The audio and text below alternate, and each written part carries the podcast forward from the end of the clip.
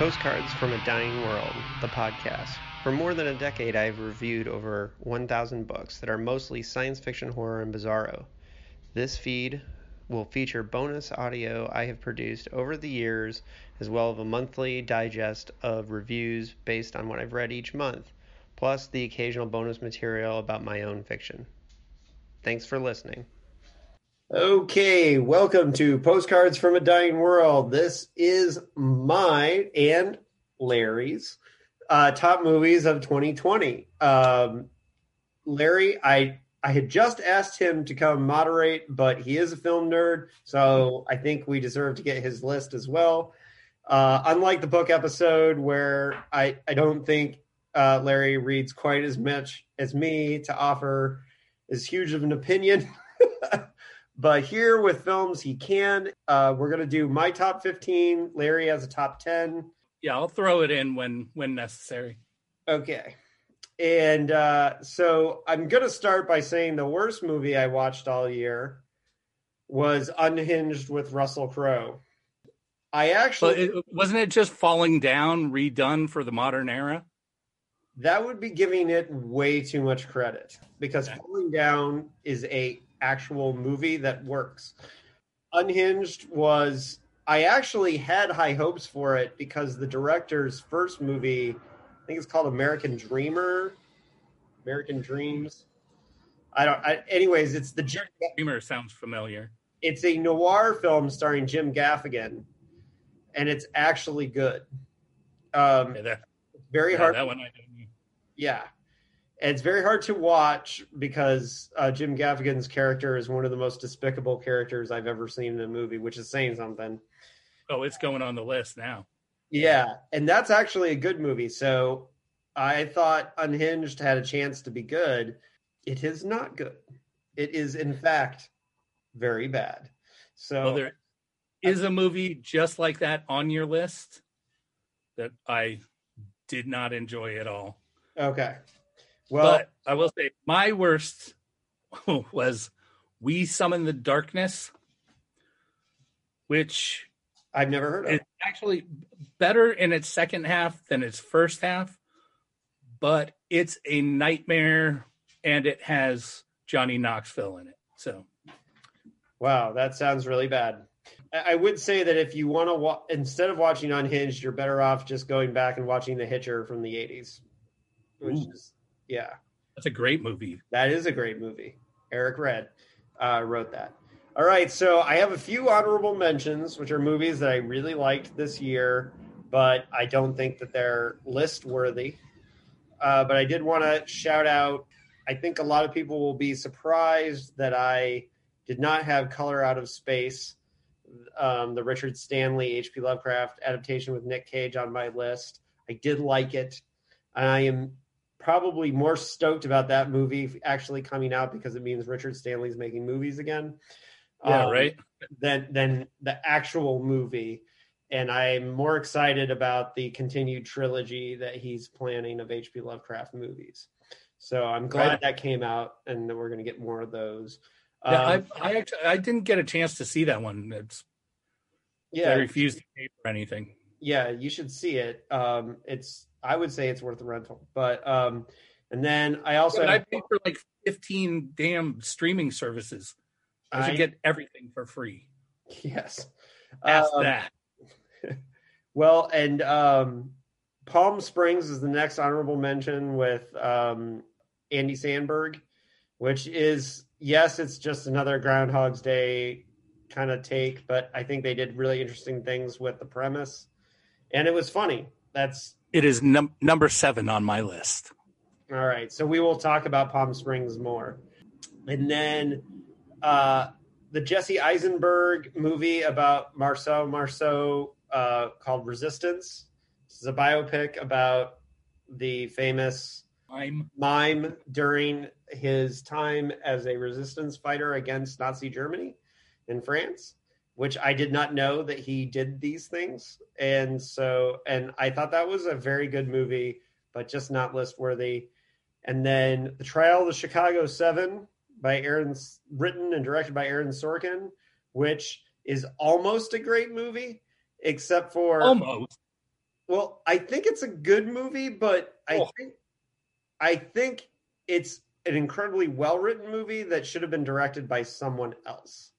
I think another director, with another director, it could have been next level.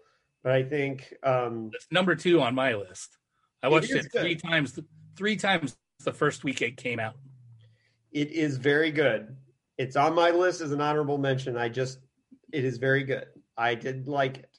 I just think Aaron Sorkin uh, dwells on things in a little bit. Like I think, uh, um, I think we, we got a sharper, sharper, snappier version of it. If because originally Spielberg was supposed to direct it, and Ugh. I, I know then you it would have been some snappy bullshit. Well, fuck that. Anyways, I personally would have thought I thought it would have been better. And then I did want to say that I did not, even though I did not list it, I did think Tenet. I just finally saw Tenet, the Christopher Nolan Tenet. movie. Did you say Tenet? Tenet. Tenet. Tenet. And um, the first half, I was like, "Whoa, this doesn't make any sense at all." And then I realized you're not supposed to make sense of it at first.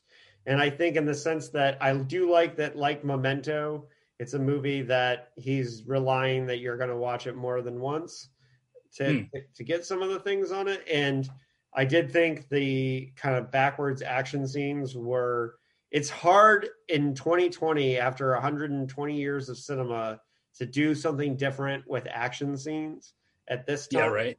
And so I give Nolan a lot of credit for at least trying to do something different. And me personally, it worked. I just saw it so late, it was hard for me to kind of put it in my list. And because I didn't, I think it was a movie that should have been seen in the theater and I didn't see it in the theater. Mm-hmm. I felt like a weird disconnection to watching it. I don't know if that makes sense, but it, no, it makes sense.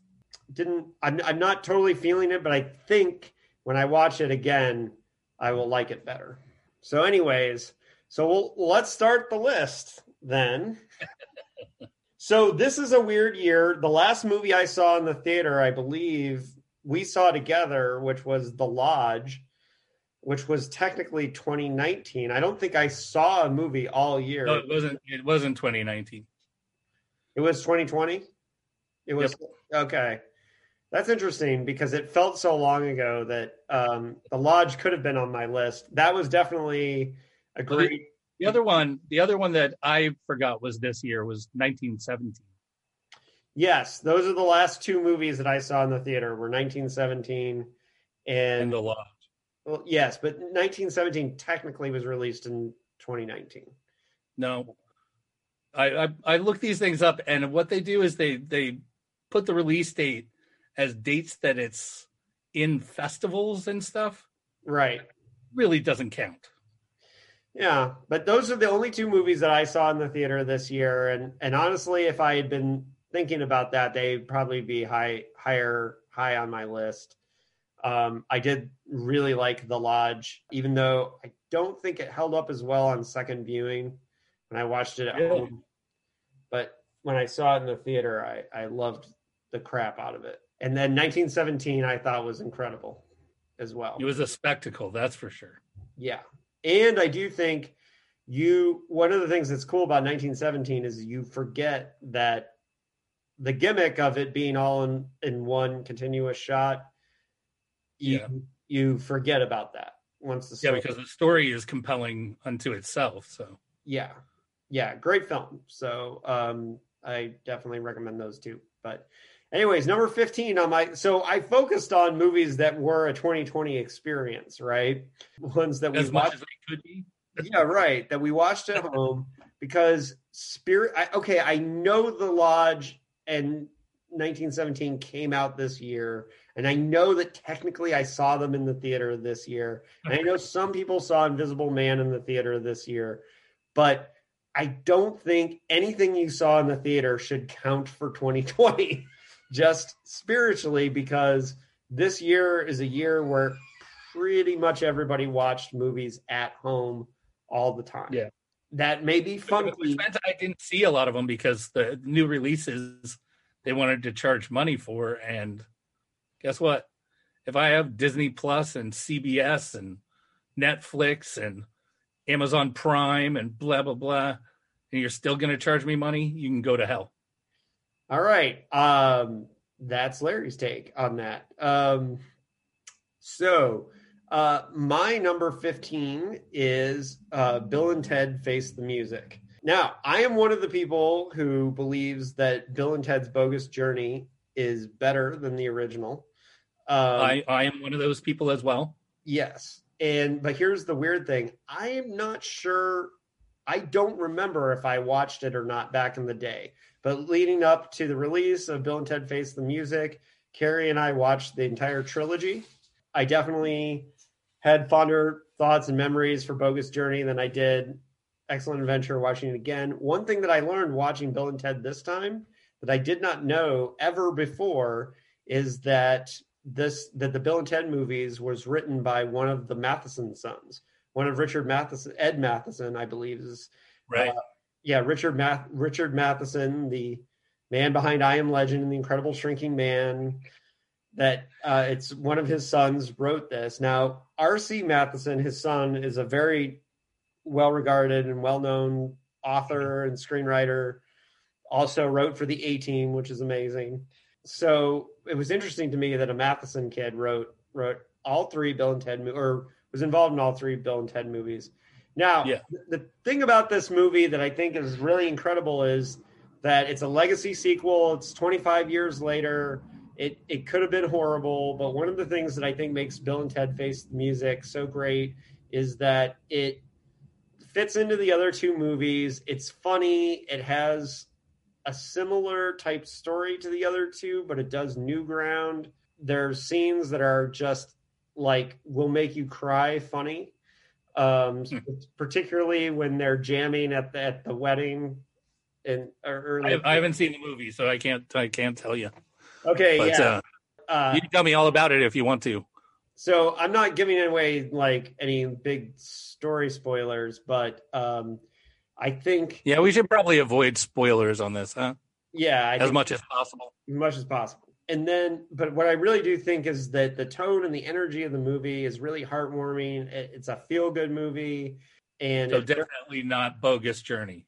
It's, I would say it's closer to Bogus Journey than it is Excellent Adventure in the sense that really? It does something different. It's not just, I mean, it is time travel.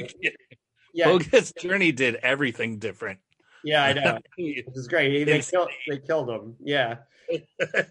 And uh, so regardless, I, I think that um, it's kind of a magic trick they pulled off that they, they got They did everything right. They got it to work. So fans of the original movies loved it. They got new people. It felt good watching it. You're laughing the whole time. I just, I love Bill and Ted Face the Music. Um, yeah, that's a hard thing to do. Yeah, that's a, that's a lot of hard things to do. On a very different spectrum, my my number fourteen is... But wait, my number fifteen, just to get that out of the way, was Wonder Woman eighty-four, and uh that's mostly because there weren't a lot of movies I saw this year. There were twenty-one movies that came out in in twenty twenty that I saw. So okay, so by process of elimination. Yeah, exactly. All right, so uh well I I didn't ask you what yours was because I thought you just had a top ten. That's why I didn't. I just yeah. I, I sort of. I, I had a top ten, but I kind of have a top fifteen. Okay, so I can ask you. Okay, so all right. So my number fourteen is a Australian horror film called Relic, which was, uh, I believe, on Netflix. And that one's on my list to see. Yeah, and um, this is a movie. This is a slow burn gothic type. It's not like a big violent, bloody affair. It is a it is not for everyone movie about dementia and dealing with aging parents. And so it's going to be especially hard hitting for those of us who have had to take care of elderly parents. The I'm I can't remember, you're going to have to help me with some of these. The the woman that plays um the woman that plays the older mother in the film is was the Oracle in the Matrix, in the, I believe the first or second, one, one of the Matrix movies. She played one of the Oracles, and she's incredible. Well, well there was only two Oracles because the first one died. So I, I assume it's the second one. Yeah. And uh, yeah, so uh, she is obviously an Australian actor. So that's where she comes from. Yeah. Relic is great. Relic is um, a very stylish, it's a first-time director. As far as I know, it was a majority female production, like, and it has really great sensibility. I really dug this movie. It's nothing groundbreaking, like super groundbreaking, just a very solid, moody, dark, uh, brain-twisty horror movie. And I can't wait to see what this director does in the future, so... Larry, your number fourteen. My number fourteen is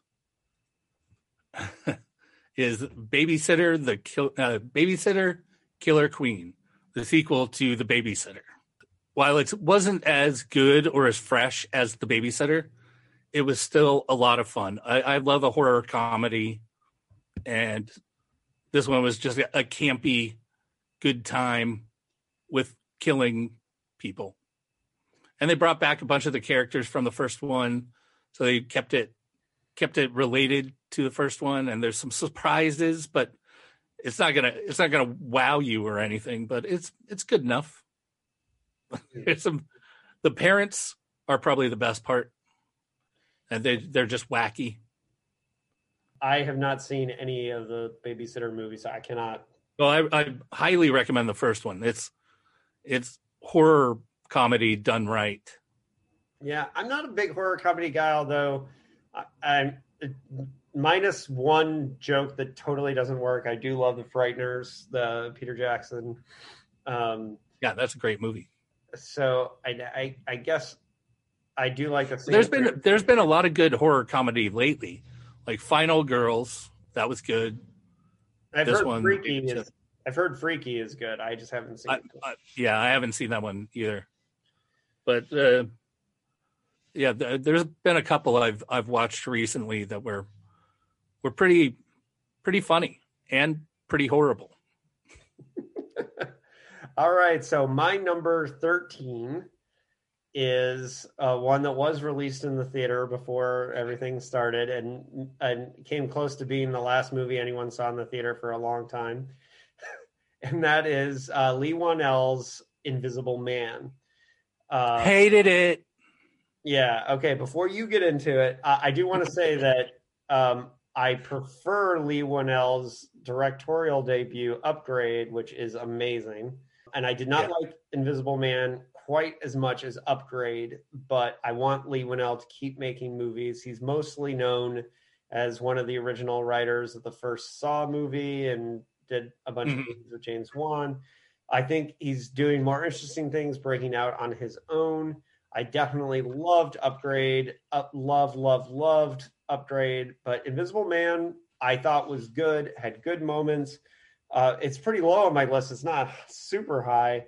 I I did like how it kind of dealt with some of the gaslighting issues that uh, is kind of...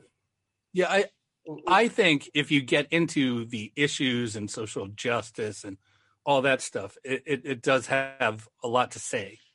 Mm-hmm. As just an, a movie, it's awful. But I think every Invisible Man movie is inherently awful because you're trying to film something that's not there, and it's dumb. The whole idea behind it, the Invisible Man is dumb. Stop doing it. It's so bad. Is one of the reasons that I am impressed by the movie, because I think Ugh. I think he did as much as he could with the concept, and considering how terrible Universal did at at, at introducing its dark universe storylines, I think yeah. Leigh Whannell, you know, bringing it back from, you know, because they tried to do The Mummy as like a big action movie, and and that was awful. It was it was way worse than this, and yeah, yeah, so, that's true. So what I what I would say I liked about this movie is that I do think there are moments where he's building suspense and doing it well. I find movies okay. about this is this is not a spoiler, but David, you're totally wrong. Yeah. Building suspense would be maybe having the character not be a, a mustache twirling evil guy right at the beginning. First scene, he's dead ass evil. There's no mystery in this. Yes. Because we know there's an invisible man. Otherwise, it wouldn't be called the Invisible Man. I can see your point, although I think the way that they dealt with, the way they had him appearing to be dead and still like haunting her life and having people question her sanity. Well, I mean, if, if we were doing spoilers, we could totally go into it. I, I agree with that, but I think there are some there are some decent twists. Oh, those yeah, those guards just lining up like a video game A I enemy was okay. Hard yeah. to take. I get it, and I get it, and I see. I can see. It's not number one on my list. It's number thirteen. So it's, a, it's gonna, a rough year. It's a rough year. So. I'm not going to go super hard to bat for right. I enjoy the experience of watching it. So I would defend uh, the next movie, which is oh, whoa, let me. Let me tell you my, my oh yeah, you're number thirteen. Which um, again, weak year, but I do think there were some some good performances in it. It's Extraction. Mm-hmm. Uh, it's not. It's not the. It's not the best action movie. It's not the best uh, kidnapping movie. It's not the best any kind of movie. Oh, but, I did like that movie a lot. But it was, it was, yeah, it was watchable. It was highly watchable. Yeah, I, I actually thought it was a, a a good action movie. It just, um, yeah, and I thought that everything was well staged. And I actually, I think I was pretty tired when I watched that. I actually think I should watch that one again because yeah, made, it has some some nice funny moments. Uh, some surprises, like everything you would expect from an action movie. Yeah. No, no, no. I, I, I appreciated that. And I'd be interesting to know, be, I'd be interested to know what Outlaw Vern thought of that movie because um, he's my final arbiter on action movies because he's the critic that I think best understands action movies. Oh, yeah? Who yeah. is it? Outlaw Vern. He was just recently a guest on oh, okay. the podcast for the Jet Li episode. Yeah, yeah. Yeah, and um, no one writes better about uh, action movies, and there are very few people who could write as many words about sudden death, starring Jean-Claude Van Damme, as as Vern right. could. Uh, yeah, I would like to. I didn't look up what his thoughts were on Extraction, but I, I, I'm interested to know what he thinks. All right, so my number twelve is a a reteaming, a reunion of a star and director that produced one of my favorite movies of nineteen ninety-nine, and that is You Should Have Left, starring Kevin Bacon, directed by David Koepp. They worked together before on Stir of Echoes, which was an incredible adaptation of Richard Matheson's classic nineteen sixty yeah. novel, Stir of Echoes. Um, that that, that movie is still underrated just because of whatever it was. What was the other movie that came out at the same Sixth time as Sense. Stir of Echoes? It came out the same year as Sixth Sense, and what's funny is is that people would say at the time that Stir of Echoes was a ripoff of Sixth Sense when the novel was written in nineteen fifty-six or something. Yeah, right. um, and I said nineteen sixty, but it is actually from the fifties. Um, Stir of Echoes, the, the the original novel. I am a fan of David Koepp's work as a writer director. He ma- he writes a lot of Hollywood goop, because he gets hired to rewrite a lot of scripts. So he gets a lot of work on blockbuster movies. And so he gets kind of a bad rap, but the movies that he's written for himself, Stir of Echoes, he wrote Panic Room for David Fincher, great film. Uh, yeah, he did a, go- a cool movie about bike messengers um, with Joseph Gordon-Levitt called Premium Rush that's underrated. And um, I haven't seen that one, but it's on my list. So, I mean, he's not perfect as a writer-director, but Uh, and he did recently do a novel, which I've been meaning to read. Um, I just haven't gotten to yet. But You Should Have Left is a um, interesting thriller horror movie, and uh, well, well, so is is it a haunted house kind of thing?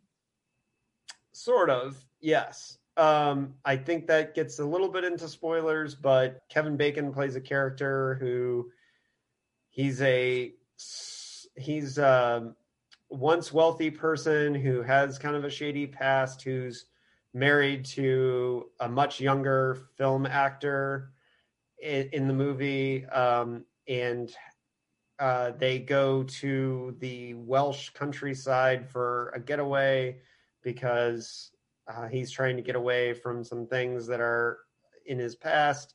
He cannot quite escape. Uh, I thought this movie was, it's funny because I don't think hardly anyone saw it. it. It's a movie that got released on Prime Video and just kind of lost as soon as. But the, it also got, it did get bad reviews. It did get bad reviews. Um, I don't, I personally think they're wrong. I think it's a good movie. Uh, I enjoyed it. I think one of the things you have to realize about the film reviews this year is that, um, as opposed to every other year, is that the film reviewers are also watching from home. They are watching with the distractions. And I know some filmmakers have bemo- have bemoaned the fact that the critics are not going to critics screenings, so they're writing these based on pausing and stopping movies, having things going on in their space, right, and all that. And this is a movie that I think does benefit from immersion, and I think would have been a little bit better on the big screen. I'm there for it because I love David Koepp and Kevin Bacon, and I trusted them to tell the story. By the way, Kevin Bacon was in the best Mike Messenger movie of all time. Oh, Quicksilver? Quicksilver. Yes. And I, I personally, I think people, this is a movie that, forget the reviews, and if you can go in and, and give, and, and immerse yourself in a little bit, allow yourself to, to be in it. Um, Koepp, one of the things that Koepp is really good at that people a lot of times miss, but it's one of the reasons why Stir of Echoes works, and one of the reasons why his script for Panic Room works, is Koepp is really good at the tiny details that mm. build suspense. Um, especially Stir of Echoes is a good sign of that. And one of the things that's a good melding there is that Richard Matheson was also one of the people who is really good at that. So the novel and the film both have a lot of those moments, and I think David Koepp is really good at those. And so one of the reasons why You Should Have Left works for me is because there are tons of those little moments, and you can tell that, you can tell. And one of the things that I, when you, when, because I read a couple of those bad reviews, and I think right. a lot, I think a couple of those critics, where it's obvious that they're not paying attention to the film in the way that they should, is that you can, if you watch You Should Have Left with the eye, considering that David Koepp learned a lot working on the set of Panic Room with David Fincher, there's a lot of David Fincher influence in how the camera moves and how the camera tells the story here. So I recommend You Should Have Left. Don't listen to the critics. Watch it with an open mind. It is a little hard to take at first that Kevin Bacon is married to an actress that is obviously young enough to be his grandchild. Um, and that is very hard at first. That's pretty, but, that's pretty ageist there, David. But here's the thing. They don't, that is a part of the story, and they don't just ignore it, which is really important right. to me. All right. Uh, your number twelve. With Amanda Seyfried. Oh, okay. Yeah. She's or good however it. You pronounce her name. Yeah, she's very good in it. Yes. Right.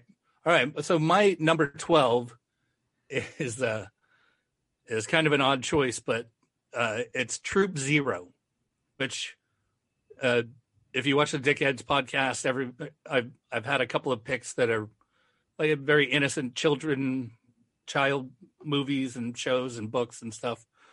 But uh, every once in a while, I need a little innocence in my life, just to uh, prove that there's a good reason for us to be here on this planet. And the Troop Zero is one of those feel good uh, movies about children finding their place in the world in terrible situations, but but in a kid-friendly, told in a kid-friendly way. So it's about a bunch of losers who become a a Girl Scout troop, and they're all the, you know, all the misfits of the, of the town they live in. There's a big pageant about uh, going to space camp or something like that. That's the prize. So they, they try their hardest, and it goes from there. Um, wow. Okay. That's your number twelve. My number eleven is, this is one movie that will come into the debate of, is it a horror film? Is it not a horror film? Which is my least favorite debate, because I think, yeah, I know. I think uh, we should be expanding the scope of what is horror, not diminishing it. But my number eleven is Vivarium, starring Jesse Eisenberg and Imogen Poots, I believe is pronounced. Imogen yeah. Poots. Who uh, made her debut as a child actor, and twenty-eight weeks later, so it's weird seeing her be all grown up, because it's a good reminder that time is passing.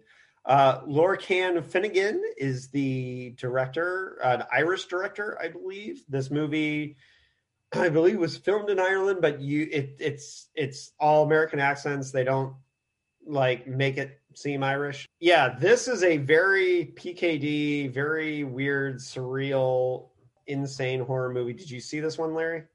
Yeah, it's it's horror and science fiction. So yeah, it is horror and science fiction. Um, it is about a couple who are going to look for new homes, and they go to check out a new house, and then Um, are unable to leave the neighborhood, um, and they are trapped. And hijinks ensues. Yeah, it's they're alone in this neighborhood. That um, it's a completely surreal. And then they are given a child to raise. That they are told they have to raise this child, otherwise they will never leave. And this child is insane, weird, demon child, and totally insufferable. Completely insufferable.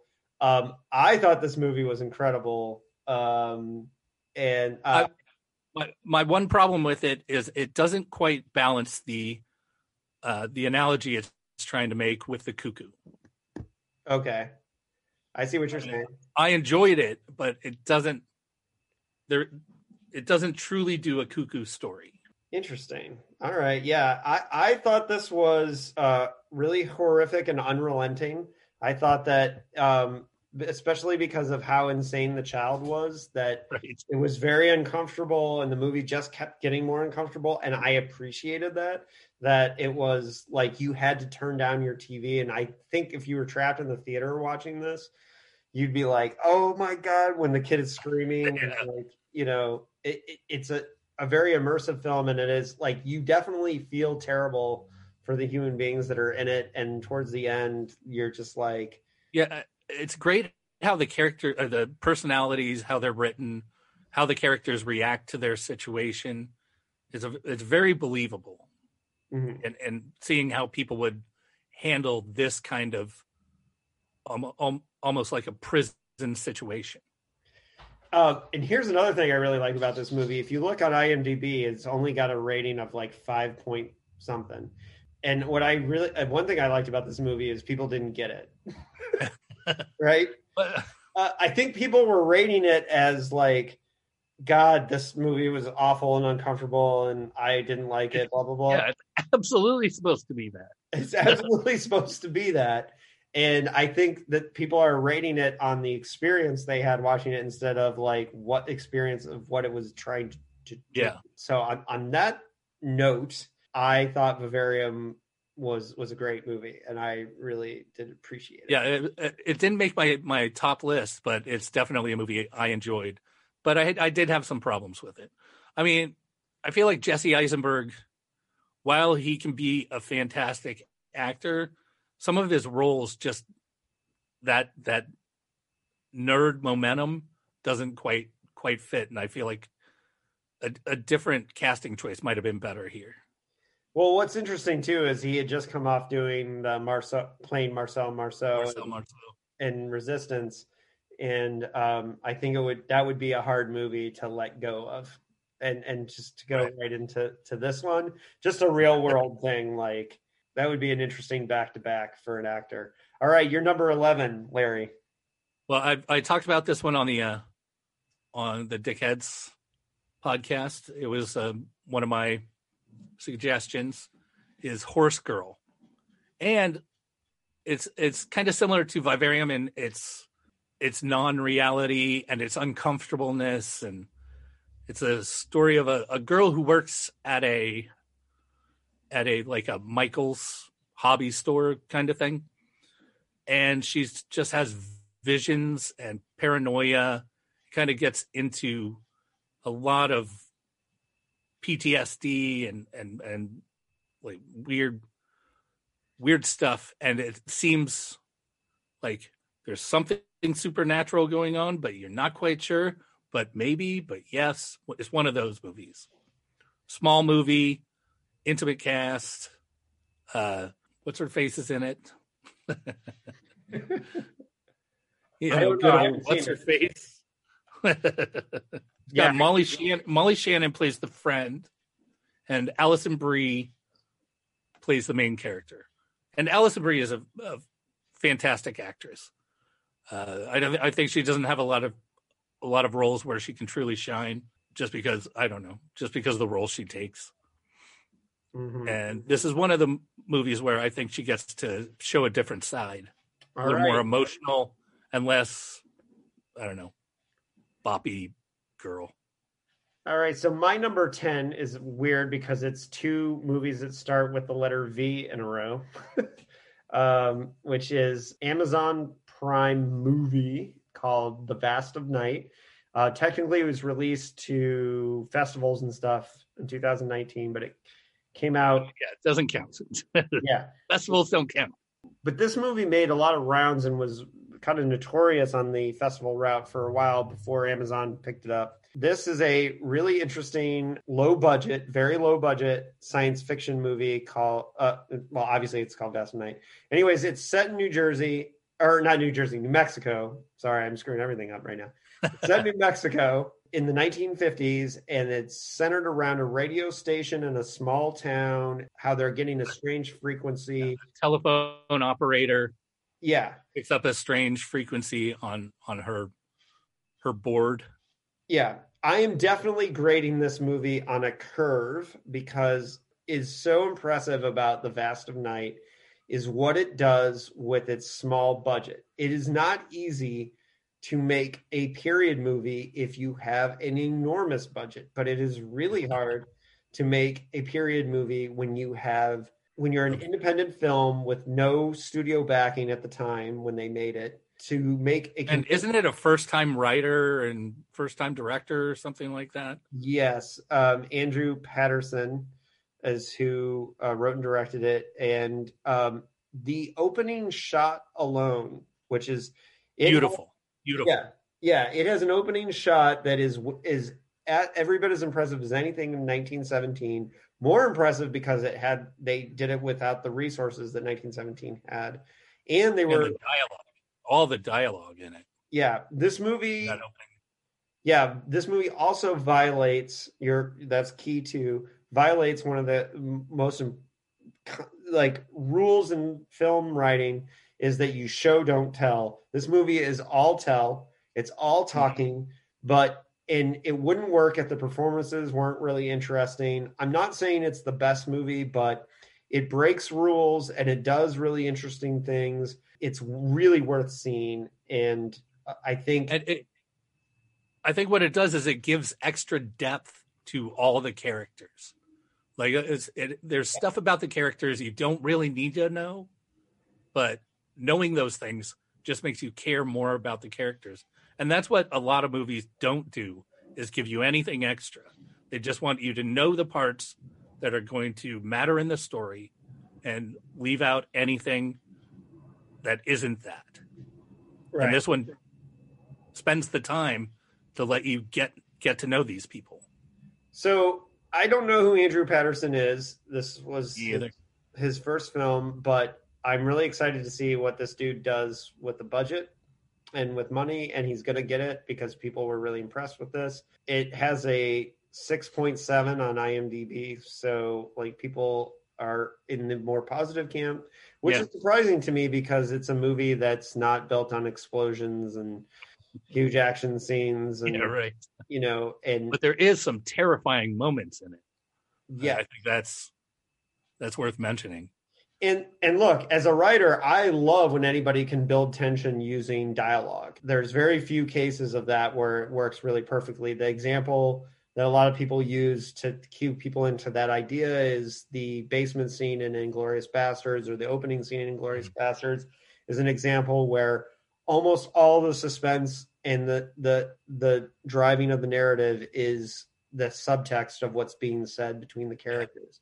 And what's cool about Vast of Night is that everything is done through the dialogue. It's all, it's very talky. It's all talky. It's a very talky movie, and, and it works. And I would, I would watch it again in a heartbeat um, to, to see um, the magic trick that this director pulled off. Two things, yeah. two magic tricks, dialogue, dialogue driving the narrative, and this opening shot, which is just beautiful and incredible. Um, so there's there's two reasons why every, everybody should watch that. So I take it you recommend it as well. Uh, yeah, I, I have it in the in the same spot as you. Oh, okay. So we both had number ten. Yep. Vast, Vast of Night. So then I guess I should go to my number nine, since we yep. both talked about that. And this is starring Joseph Gordon-Levitt, and I don't know if it's pronounced seventy-five hundred or. Um, okay.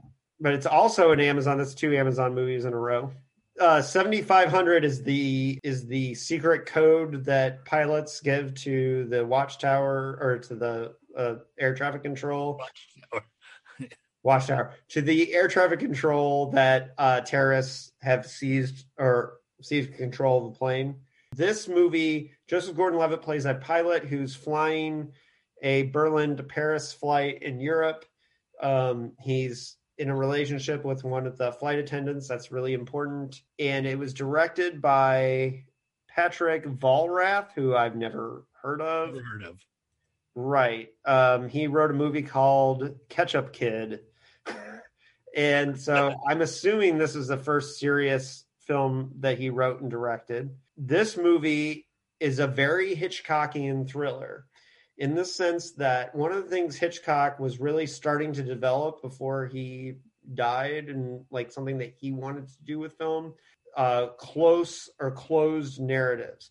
He was really trying to develop the idea of like, he wanted to do, he kept, he famously said that he was working on trying to, he wanted to do a thriller in a phone booth, which eventually uh, we did get with Colin Farrell, directed by um, Uh, Joel Schumacher.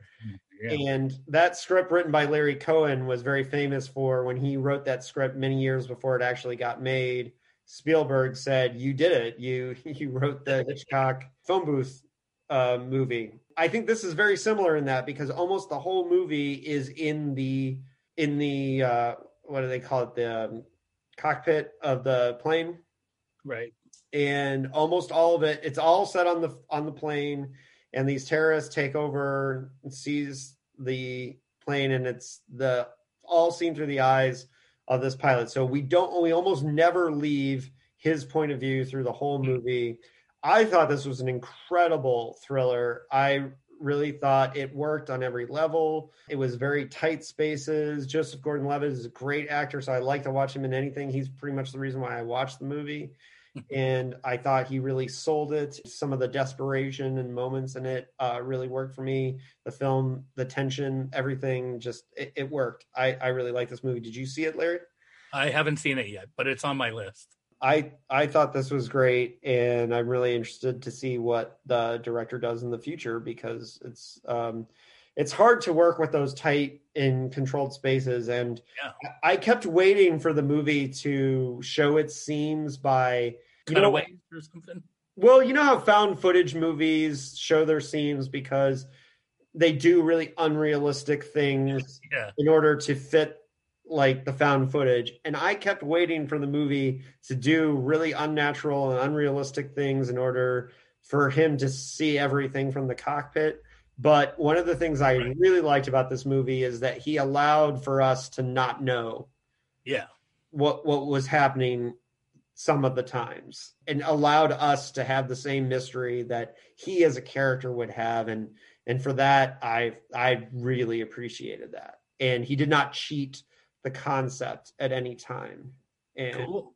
And I could be wrong. Maybe he did cheat it and I just didn't notice some of the times. But uh, Larry, what was your number nine?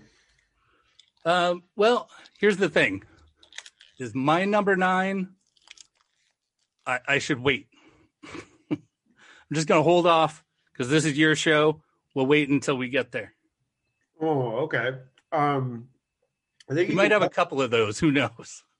You can tell us what movie it is and we'll come back to it. No, I'd rather not. Okay. Leave a little mystery. All right. Number eight. Sorry, I was eating. That's the first time on the podcast for me. Um, my number eight, I'm going to be kind of short on for reasons. Um, and this is uh, Capone, uh, written and directed by Josh Trank, starring Tom Hardy and Linda Cardellini, who um, Carrie and I both uh, really like from Dead to Dead to Me, which is a show. Well, she's she's great in a lot of things. Right. So Capone is uh, Josh Trank's film about the last days of Al Capone's life. At that time, he was losing his mind to dementia. And so the idea of living with an aging, going insane gangster in a giant mansion is kind of a frightening prospect for his family. Yikes. And um, this, much like how Josh Trank's, Trank's first movie is a, a subtle horror movie that's not supposed to be a horror movie in the beginning, just like Chronicle, Capone is a horror movie. It's kind of under the guise of a biopic drama, but once once things get going uh, uh, really bad, um, it's it's really bad, and uh, it's and, really bad. And if you ever wanted to see a movie where Tom Hardy wears a diaper, chews on a carrot, and shoots a Tommy gun, a gold-plated Tommy gun, here's here's your movie. Uh, unfortunately, Capone did not get released in theaters because of twenty twenty. It stars Tom Hardy, Kyle MacLachlan, Matt Dillon, all have really great small roles in it. Um, the movie is really good with world-building details, just like little little bits and pieces of details that really um, make the world. And we, we'd not really gotten a chance to see Josh Trank uh, stretch his muscles because his first movie was... Uh, in the found footage genre, and so we this is the first time we really, without studio interference or anything, got to see what what he could do um, as right. a filmmaker. So I really appreciated that. So Larry, your number eight. My number eight is something something. Oh, you already talked about this one, so that's fine. Is Palm Springs, which is the the uh, ground Groundhog's Day sort of movie, but hilarious in its own way, and similarly dark, but in a different in a different kind of way. Well, no, kind of the same way. I, in fact, it's very much Groundhog's Day in the desert. Yeah, I think one of the main things that makes the difference, and and one of the underrated things of this movie, one of the things I liked is J K Simmons' character. The idea that exactly yes. that there's somebody who's like pissed off that we're repeating every other day, and yeah, thinks it's his fault and wants to kill him because of it is, is something new in a time loop movie, and I, I appreciated that because the idea that there's somebody who's just fucking driven crazy by having to time loop is long overdue. Again, uh, this this movie comes down again to. Yes, it's doing the Groundhog's Day thing, but the the main characters actually have a story, have a life, other than just one person being about one person. You do find out about J K Simmons' character and and mm-hmm. the, the other two and, and their problems and like what what's driving them to be behind, to be doing this loop. Mm-hmm. Yeah, no, I, I did like it. Um, it was obviously an honorable mention, so I appreciated it. My number seven is a controversial pick because, um, and I don't intentionally pick movies that um, get a lot of negative backlash to defend. Um, yeah, right.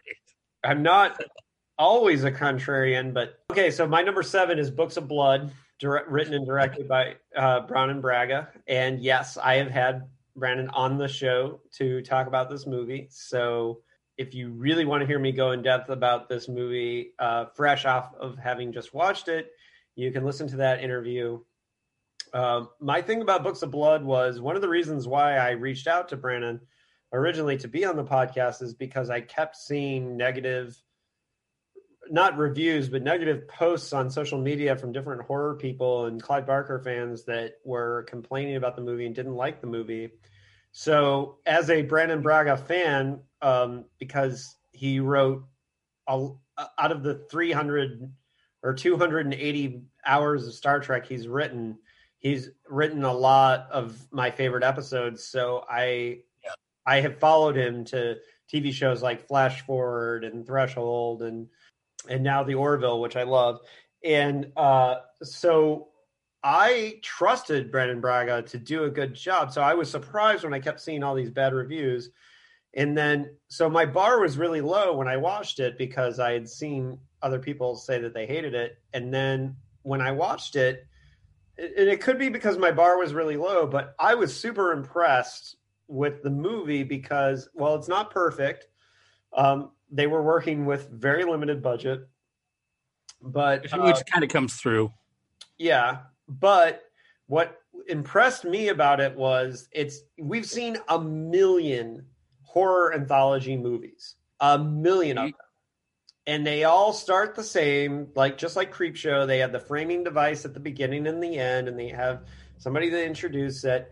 And in reality, the Books of Blood series by Clive Barker started off the same way. It had the story with the character who had all the stories written on his skin on the, you know, yeah. And that was the opening story of the Books of Blood series. And what I thought was impressive that Brandon Braga did was he did adapt that story, the Books of Blood, but he put Red Snapper at the beginning of the story with a story that looked like an introductory story. And there's three stories, two of which are new original Clive ideas that Clive gave to, to Brandon, and then an right. ad- adaptation of that framing story. But what he did was he put the framing story in the middle. He he basically tied all three of these seemingly unrelated stories together to the framing device and to the final story, which is an original story, but comes directly out of oh is it yeah it comes out of the the middle frame the framing story in the middle. This is a structure that we've never seen before in a horror anthology story. We've seen a hundred horror anthology movies from, and Trick or Treat is the only other one that did kind of original things with the framing devices, but yeah but I thought as a piece of writing that what Brandon was doing was really impressive because he was breaking the mold. After all these years, he was breaking the mold, and he was breaking the mold while adapting, faithfully adapting a story, but putting it in another context. I thought that was very impressive, and I thought overlooked when people were were judging this movie.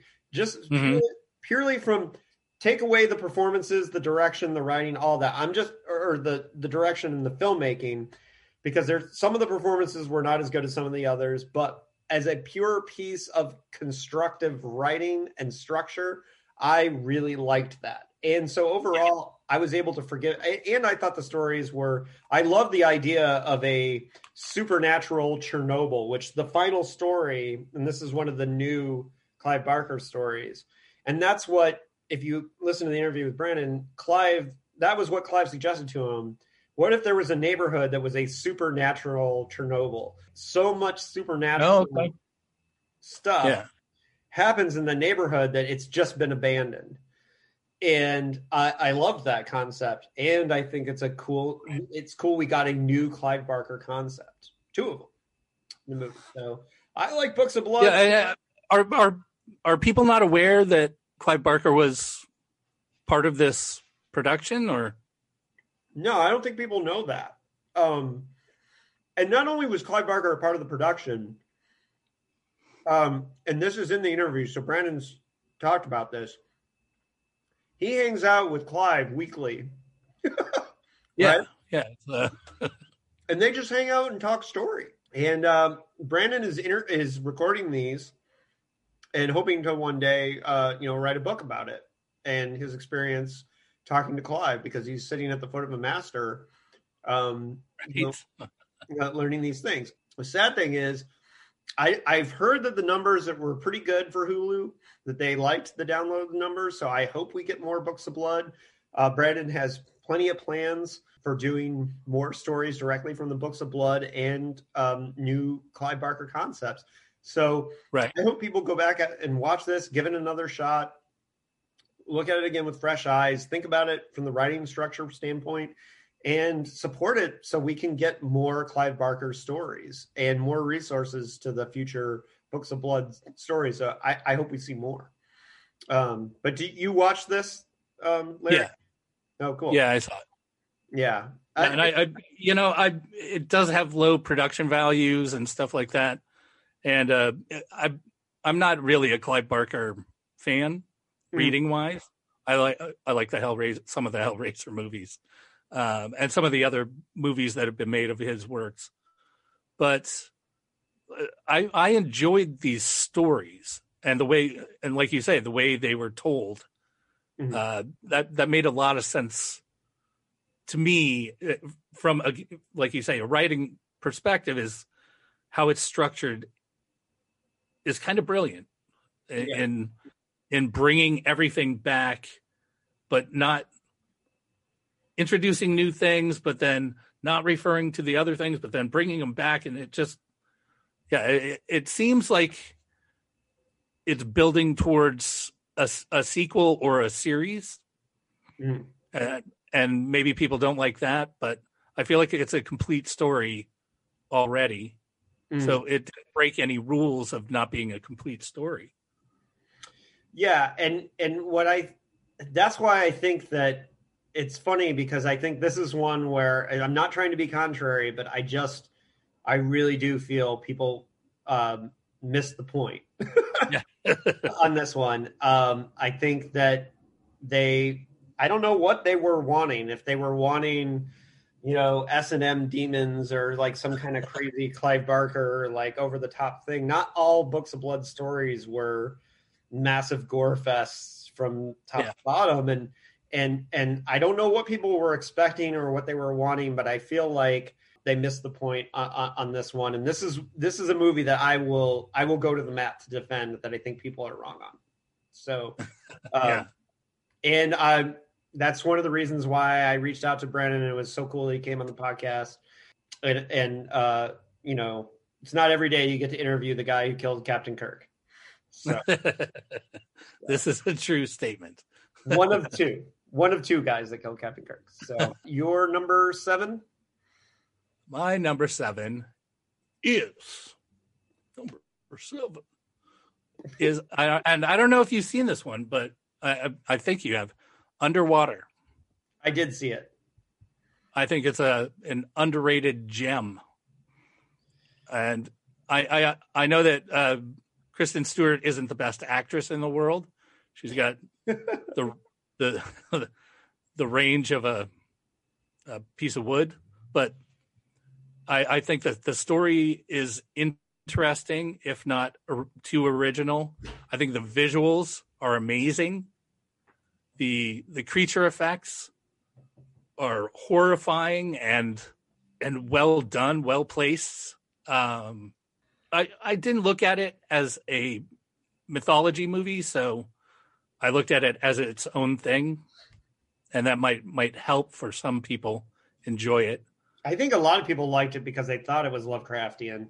See, I, I, I just the, the scale for me is is off if you're thinking Lovecraftian. So, I, I like to think of it as as just a, a sea monster movie. Okay, so I thought it was an okay movie. I did not dislike it. I was entertained watching it. Um, exactly. There was a Irish sea horror movie called like Sea Fever, I think, that came out around the same time. Oh, really? Uh, let me look that one up because I thought that was better. And hmm. I because I watched them like really close to each other. Yeah, Sea Fever. It's an Irish horror movie about a uh, trawler that's marooned at sea. Yes. Uh, that movie, because I watched, because I think I watched them back to back because there was an episode of Geek's Guide to the Galaxy about um, underwater horror. And so I, I, I hit, I couldn't listen to the episode until I watched both. So I, I watched both. And I think Sea Fever was, was slightly better. So just in my opinion. And that one's kind of monstery too, but done on a lower budget. And, and I just think a better movie. But so you should check out Sea Fever. Yeah, I, I should. And but Underwater was good. It, it, and and I'm not totally anti Chris, Kristen Stewart, uh, although I do think her best performance was Panic Room when she was a little kid. So um, yeah, but... I, I think she's been good in a couple of things, or at least like Sandra Bullock, she can pull off not bad. That's about as good as it gets. All right, so the next. My number six, and you know that scene in Return of the Jedi when Obi-Wan says, that was our last hope, and Yoda says, there is another. Um, Possessor, directed by Brandon Cronenberg, the son of David Cronenberg. Uh, yeah, this one's on my list to see. Yeah, this is, it's only two dollars on Prime, dude. So uh, I have Prime. Why do I need to buy stuff? I don't know. They someone's got to pay for the movie. Um, but uh, the thing about yeah. Bezos can pay for the movie. Yeah. Uh, the thing about a Possessor is that um, this is Cronenberg Junior's second movie. Antiviral, I liked. Possessor is a much more assured movie. I think what I, the way I would categorize this is it's early Cronenberg meets early Nolan, hmm. Memento following era, no money Nolan, right? It has that kind of feel to it, and it has uh it's a very P K D, what is reality kind of thing going on, because what the story is about uh, a, a secret agent who works for an organization where they are able to enter the bodies of other people. So like if they want to ruin somebody, they enter their body and do bad things.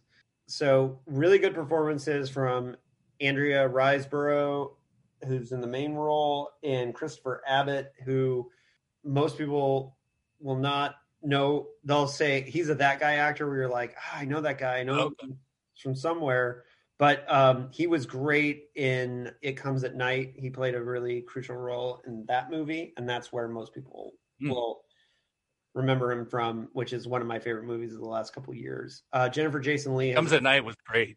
Yeah. So uh, that's another one of those. Is it a horror movie? It is a goddamn horror movie. It it comes at Night as a horror movie. Fuck anyone who disagrees. Um, and uh, I really liked Possessor. I thought it was great. It's very weird. It's uncomfortable. It's it feels like a David Cronenberg movie. Um, the apple definitely did not fall far from the tree here. And what's great is that, well, the and apple... it, it, it, it's like body horror, right? It's full yeah. on. Yeah. yeah, yeah. And and so, well, the, the actual real David Cronenberg is making crime movies or Map of the Stars or whatever he's been making lately. Right, right.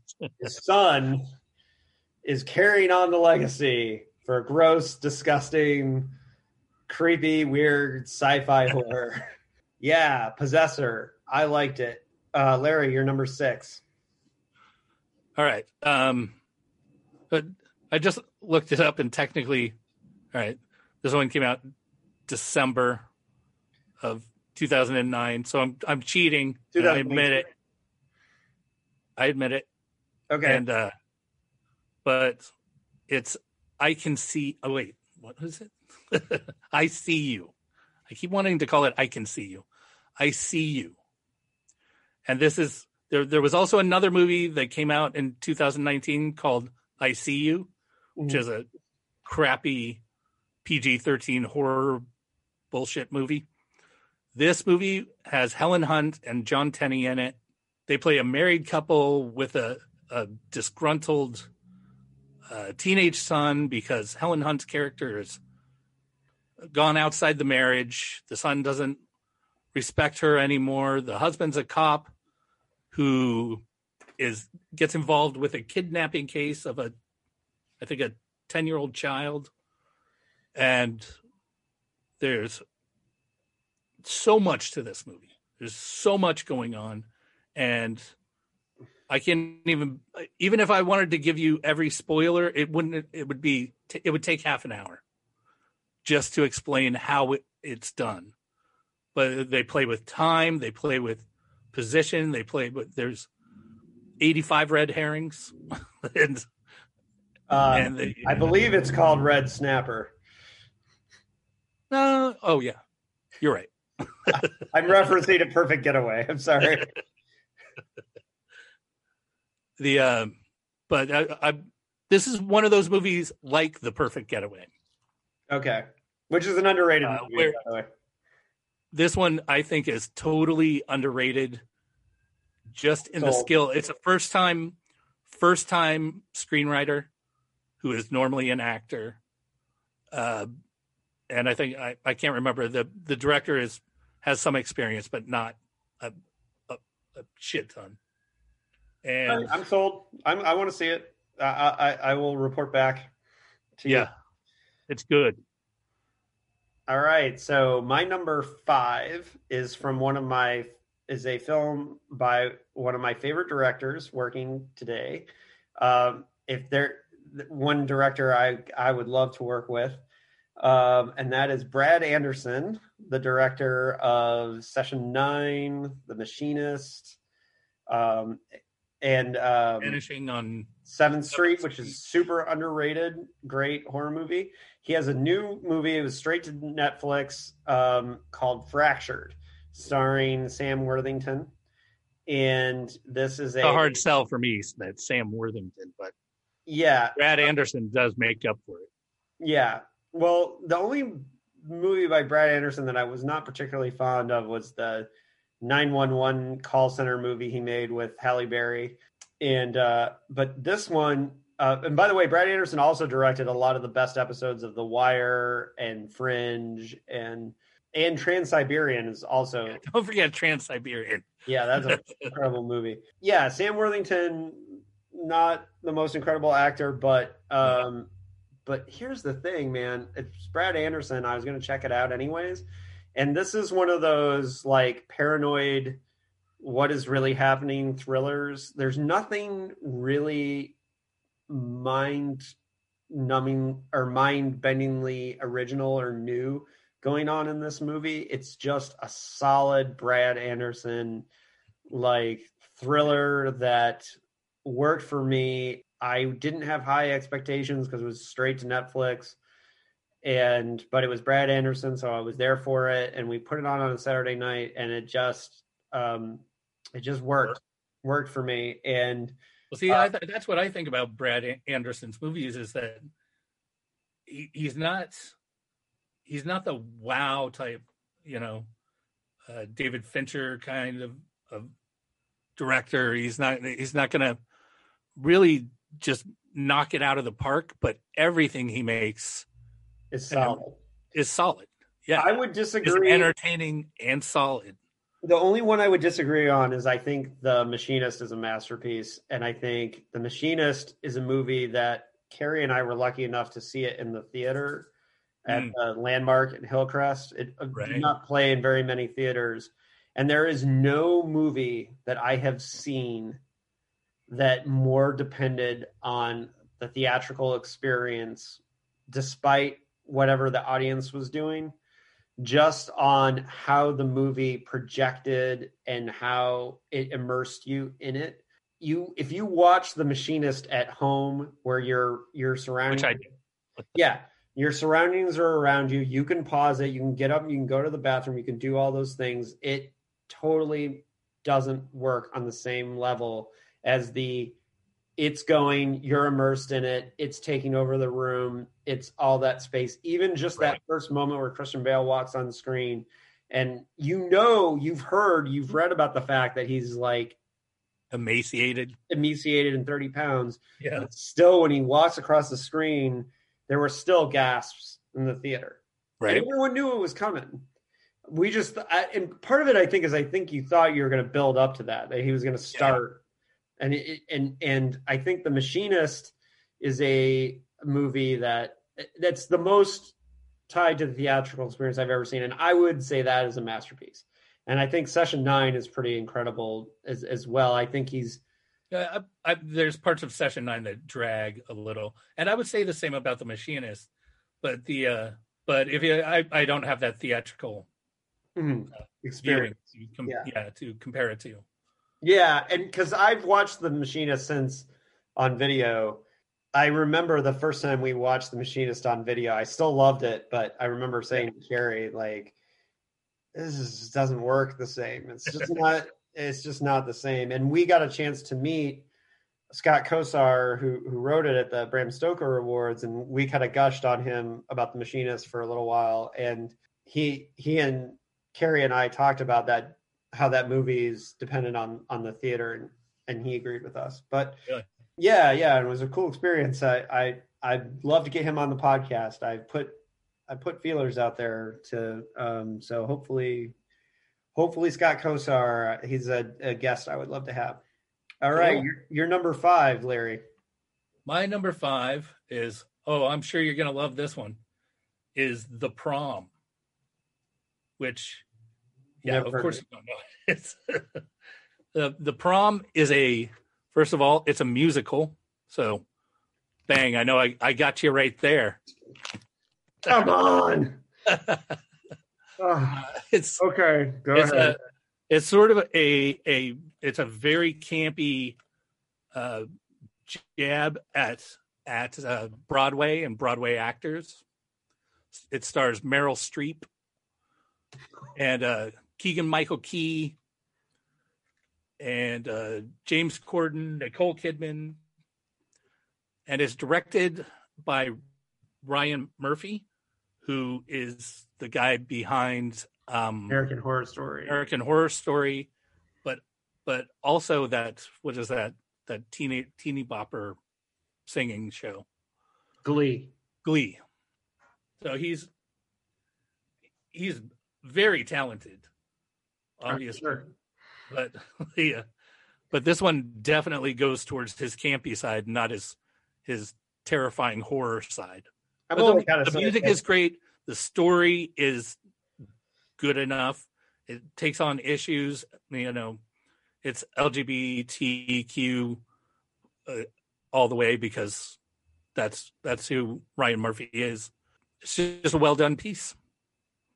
Bright colors, you know, uh, Indiana parents.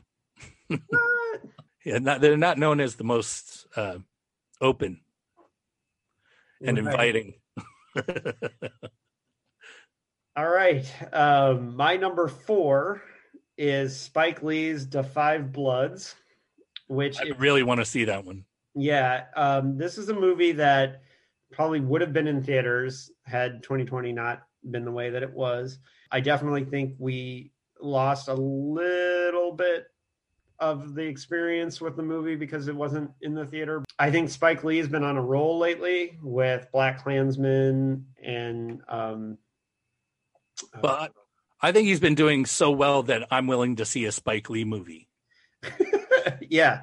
Um, the cast in this movie is incredible. Clark Peters from The Wire, there's two Wire actors in here, uh, is incredible. Jonathan Majors from Lovecraft Country and Last Black Man in San Francisco, which was a great movie from last year, is is really incredible. What's really cool about Jonathan Majors is I feel like he, I never would have seen the performance he did in this or Lovecraft Country coming out of the guy that was in Last Black Man in San Francisco. Oh yeah, because that was his first role, and I thought, oh, this is a really quiet, soft-spoken guy, right? And then, um, but the the star of the movie, as far as performances, is Delroy Lindo, He's kind of been out of the spotlight for a while, huh? Yeah. Um, this is his performance in this movie. Like the last half of the movie is one of those performances where you're, where while you're watching it, you're thinking, just give him the Oscar now. Just give it right. to him.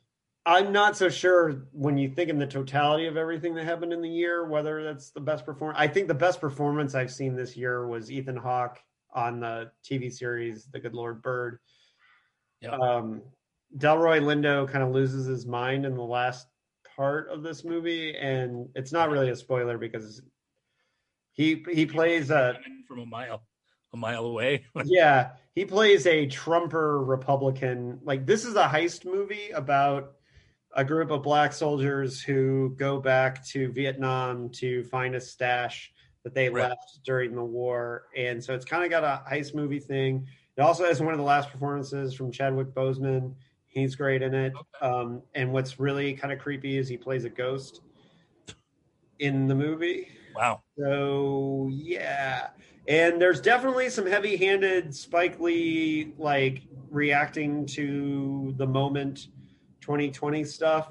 Um, but I actually think it works um, in the context of the movie. And it's really interesting to note that the original screenplay was a blacklist screenplay that was going around for a long time, and it was written for like Clint Eastwood and a bunch of old white guys. And, oh yeah, and um, Spike Lee's and his writing partner, um, oh, what's his um, Kevin Will Wilmot, Kevin Wilmot. They um, uh, kind of African Americanized it. Um, And which I think was actually really good because we've seen a bunch of old Vietnam vet yeah, movies. Yeah, we, we, we don't need any more of those movies. Yes. And so they they kind of did that. And and uh, by the way, speaking of Kevin Wilmot, have you ever seen his movie Confederate States of America? No, I haven't seen it. I, I've heard about it. I, is it one of those that I was worried about it being too heavy-handed? No, it's great. Yeah. Yeah, you you should see it. It's great. But yeah, the Five Bloods, I'm not going to go super deep on it. It's definitely a Spike Lee movie. Yeah, I appreciate it. Um, I thought it was really good. It's my number four movie of the year. Right. Uh, it's a little long, but nothing that you're not expecting with Spike Lee. So you're number four. Well, I did use the movies in the theater, which well, there's only two that I saw in the theater, but so my number four is nineteen seventeen. Uh, what is there that hasn't been said about nineteen seventeen? It's a, it's a good story. It's a kind of a great story, if great a story. little, if a little generic. But I mean, the, like you said earlier, the fact that you can forget the the central conceit of the movie, and and just watch the story itself and still be entertained is is a testament to the filmmaking and the writing, you know? And the performances are great. And I also feel like by the end of nineteen seventeen, you've, you feel like you've gone on a journey. Exhausted. Yeah. Like, it's exhausting. Yeah. You know, when, when he finally reaches the, the camp and lays down in the field and you're like, you get to catch. You actually have to catch your breath. Yeah. Oh, absolutely. No, it's it's it's an incredible movie. Um, I I still think of it as twenty nineteen. I just I, I it would have been it would have been really high on my list if if I considered it. I, I think they they did like a special screening so it could be in the Oscars or whatever. They did New York and Los Angeles, yeah, in twenty nineteen. So it's technically a twenty nineteen movie. So all right. Um, My number three is just like is an example of when I said just give Delroy the, the Oscars. That's because I, I had not seen my number three movie yet, uh, The Sound of Metal. Yeah, I don't know anything about this one. Okay, so um, The Sound of Metal. It's funny because when if you saw the main actor in the movie, Riz Ahmed, you'd be like, where where do I know that guy from? And it's because he played the pilot who stole the data tapes in Rogue One. Oh, nice. and his girlfriend is an unrecognizable Olivia Cook, who is unrecognizable from having been on Bates Motel, which is her big role. But they both give incredible performances. So the story of The Sound of Metal is that this that Olivia Cook and Riz Ahmed play um, a couple who have like a two-person like metal band, and okay. they they drive around playing like this very punk duo, driving around in an R V, and music is their life. It's everything. He's a former, he's a recovered heroin addict. Um, but they have kind of what I liked. One of the things I liked about the movie is they have an ideal life for them. It does not look like the ideal life for most people, but they're driving around playing music. He makes smoothies for her in the R V, and they, they, they, they travel around and, and, um, but music is their life. It's everything. And then shortly after the movie begins, he starts to lose his hearing and he goes deaf. And, you know, how's a heavy metal drummer going to do the things that he loves? One of the things I love about this movie is that they never, the character never says, he never actually says, I need music. It's the thing I love most in the world. I have to have this. It's just, it's drips off every moment of every frame of the movie. It's just this traumatic, horrible thing where he's losing his hearing. He has to go live on a farm for the deaf community to learn how to sign. Wow. And very tragic. Yeah, it's a very tragic movie. It's not, it's definitely not the feel-good movie of the year. Um, and Riz Ahmed is a, um, is a, uh, and, and they don't do a lot of punk rock stuff in there, but just the shirts that he's wearing are, are very accurate punk shirts that like, where I thought, wow, like he's wearing a Geesem shirt. That's it's not like they sent a P A down to to um to Hot Topic. Hot Topic to get an A F I shirt. It's it's, it's so I think somebody involved with it is really involved in punk or hardcore. And Riz Ahmed is a, a, a M C. He's a hip hop artist. He was already a musician. He learned how to play drums for the movie, hung out with a lot of punks. He also hung out in the deaf community, wore sound blockers to experience what it was like to be deaf. And uh, it all comes out in the performance. The Sound of Metal is definitely one of the, is the probably the best performance I've seen all year. Um, wow. And uh, I, I've looked up the director and writer director. Yeah. Um, and he, he did, uh, at least wrote The Place Beyond the Pines. Right. Which, not a cheery movie there. No, not a cheery movie either. There's a, a small performance by an actor named Paul Rishi or Rishi, um, who runs the deaf community. And he's incredible in the movie. It's a small role, but just very, very good. The um, okay. That last scene at the deaf community is heartbreaking. Yeah, it's a great movie. Yeah, I can't say enough. Um, and it's on Prime Video, so you and... Uh, Marty should, should watch it soon.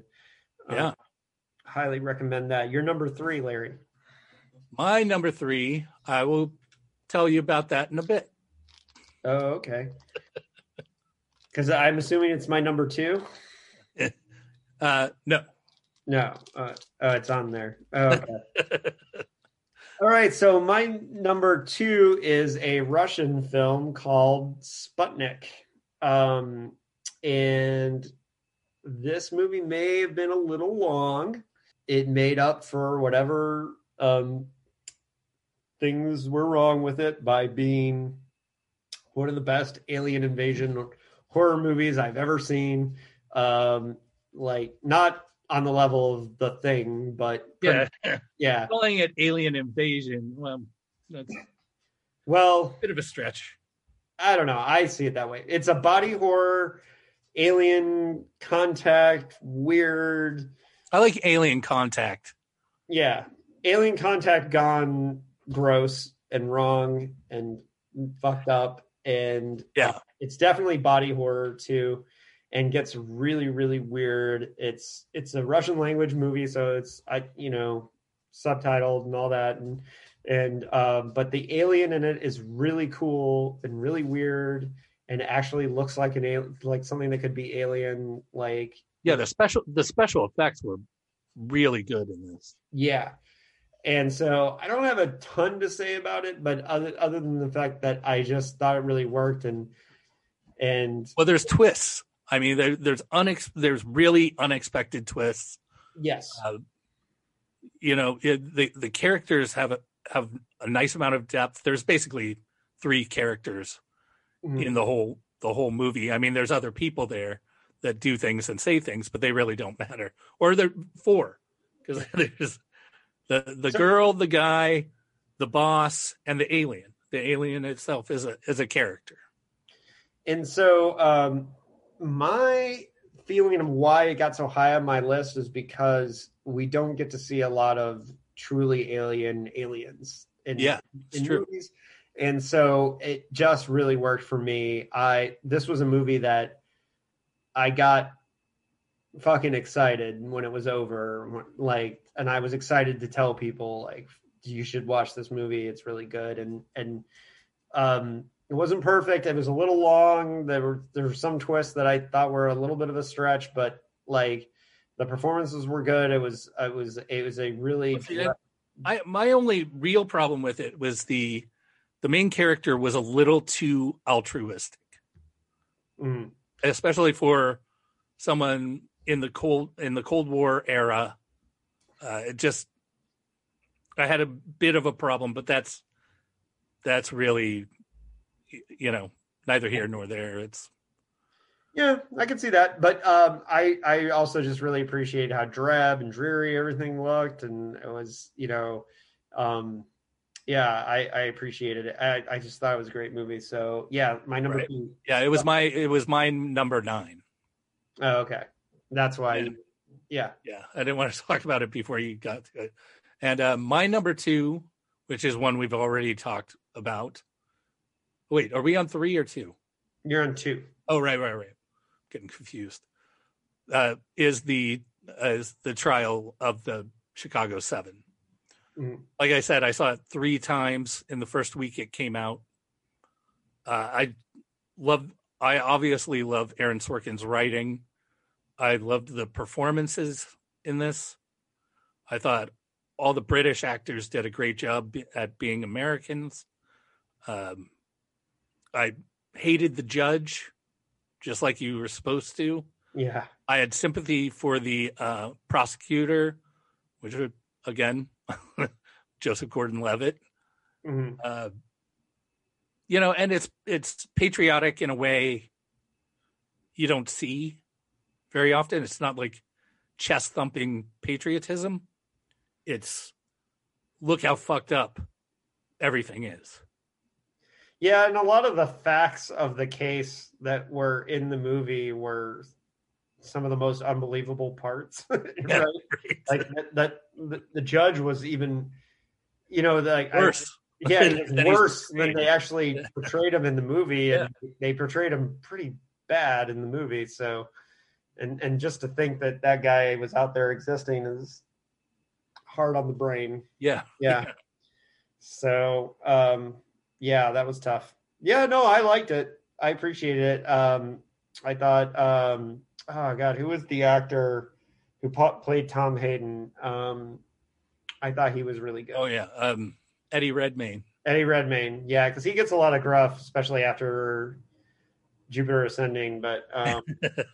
but he's an amazing actor. I mean, yeah. he does a lot of good stuff. But he's he's pretty out there. So yeah. to see him see him play the the so-called normal one in this. All right. You know, so great. so what so what was your number one movie of the year, and then we'll do mine. All right. So my number one movie of the year was, again, the other one I saw in the theater was The Lodge. Mm-hmm. This movie had everything for me. Everything I want in a movie was in this movie. Right. And I, I, I oh, not doing spoilers, so it's great. Well, speaking as the person who was sitting next to you um, in the theater, and um, I was the only one laughing my ass off.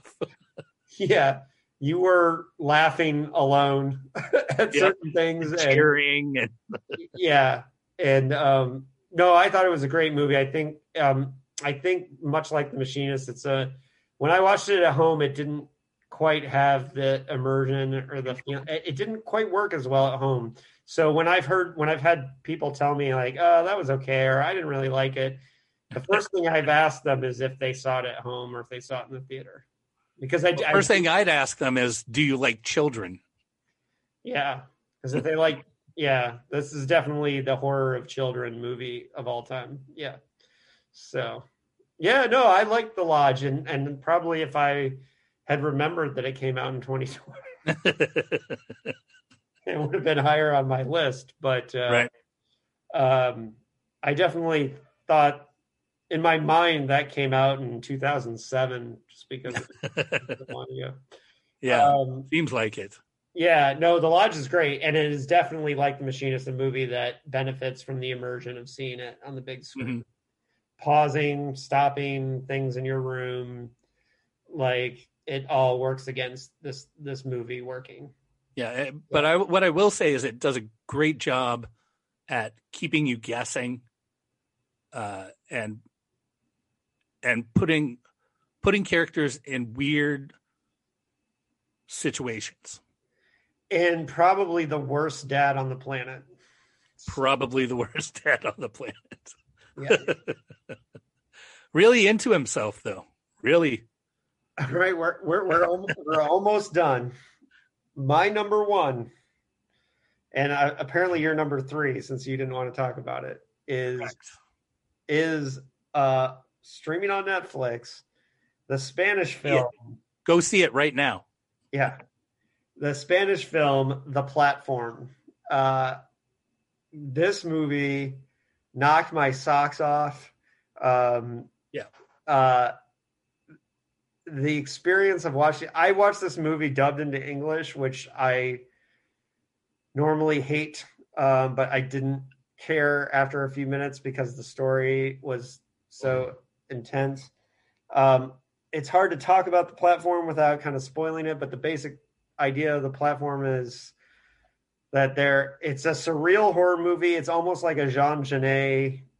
Um, it's I kind of described it at the time as it's it, it's it, as if Jean Genet was trying to make a Saw movie, um, and uh, okay, I can see that because it's like a surreal torture porn kind of thing. Um, so, and it's about classism. It's about like how people use resources. It's yeah, the, the, uh, that's what really got me about it was that the that so many different topics were handled so well.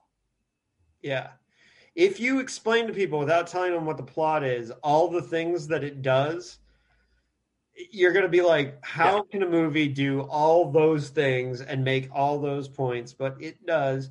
The plot, it's kind of hard to explain, but it's there's a guy who's trapped on in he's in a prison. There's a it's a prison. There's one platform in the middle that brings food down, and everyone that lives there's, on every, there's two people per cell, which two, per level. Yeah. There's however many levels. But every meal time, every day, it's once a day, right? Once a day. A platform full of all kinds of food is lowered by level. One at a time. One at a time. You have two minutes to eat, and it, there's no refilling. Yeah. And there's no stashing food. You can't stash food. Nope. You have to just eat with what's there. Um, and so that, there's a fake merit system. There's like, yeah, there's talk of gods. There's, oh, it's what awesome. In there? Yeah. What, what a concept, what a, to, it has so much to do with such little resources. Like, um, as a, a it's the most stretching of a low budget I think I've ever seen. Yeah, right. it's it's incredible. Um, I think The Platform is definitely the coolest, most insane movie that I saw this year. Yeah. Um, maybe in many years. Uh, I fucking I loved it. I thought it worked on every level. It was it was uh, yeah, pun intended. It worked on every level. uh, and I think it's, uh, it's kind of a spiritual successor to Cube as well, just in the yeah. way the floors have their own special things about them. And well, and the Cube was filmed with one set multiplying over and over and over, and I think they did the same thing with the platform. Yeah, I think they so, they couldn't afford to do more than that, I don't think. Yeah. Uh, yeah, and Carrie liked the platform too, which, um, you know, when I started describing, oh, it's a horror movie and do this and that, I, yeah, yeah I, I wasn't sure she was going to dig it, but we both, like, were floored by the movie. There's tons of moments where you just look at each, when you're watching it with somebody, you just look at each other and, like, what the hell am I watching? Yeah. This is insane. Um, but a, a, just an absolutely genius movie. I love the sociological aspects. Yeah. Economic aspects. That people will be writing essays about this movie for years. It's, um, yeah, it's just, and it's on Netflix. So, yeah. So don't say that they don't make good movies. This year kind of proved to me that there is some good stuff on Netflix. Yeah, in I would previous say, years, I did not take Netflix seriously. Yeah. Like them winning awards for making stuff. I was like, what? What? It's not even, it's not even a real platform. Yeah. Well, they're starting to get new. I mean, the fact that Spike Lee. Yeah. So, I mean, there were three. Aaron Sorkin. Yeah. So between. David yeah. Fincher. Yeah. Even though I did not like David Fincher's movie this year, but I haven't seen it yet. So, um, I I'm a huge David Fincher fan, but Mank was. But you don't like his dad, apparently. Yeah, his dad wrote it. Yeah, no, I just think that I'm not a huge fan of Citizen Kane, and I think in order to to really enjoy that movie, you have to be a nerd for Citizen Kane. Well, or California then I, politics. Then I have a chance. Yeah, you do have a chance. All right, so um, yeah, those are the movies of twenty twenty. Um, Larry, any closing statements on uh, on on our lists? Well, I have I have one other thing to say, and that's Birds of Prey was also terrible. Yeah, well, I I wouldn't know, and I'm proud to say I, I would not know. Uh, I think that that uh, World uh, Wonder Woman nineteen eighty-four is the worst thing D C has made. There was a movie that came out this year that was way worse. Way worse. Okay. Um, yeah. On that note, I just want to um, say, yeah, that The Lodge and nineteen seventeen were, were, were my misses because I could not wrap my head around the fact that those came out this year. That we actually had a small portion of the year that we went outdoors and did things. Hey, well, you know, I'm glad that the last movie you saw in the theater was one with me.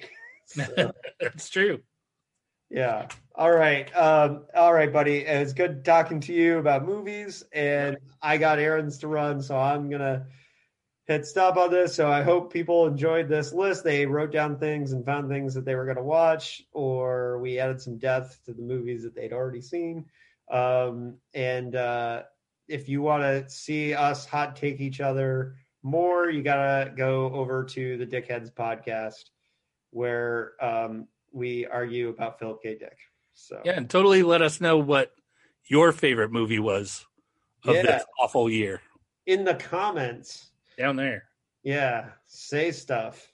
We'll, we'll, we'll listen. All right. Uh, that I can't tell people to stay paranoid. Just yeah. yeah, but the urge is there just to say it. Stay paranoid. All right, bye.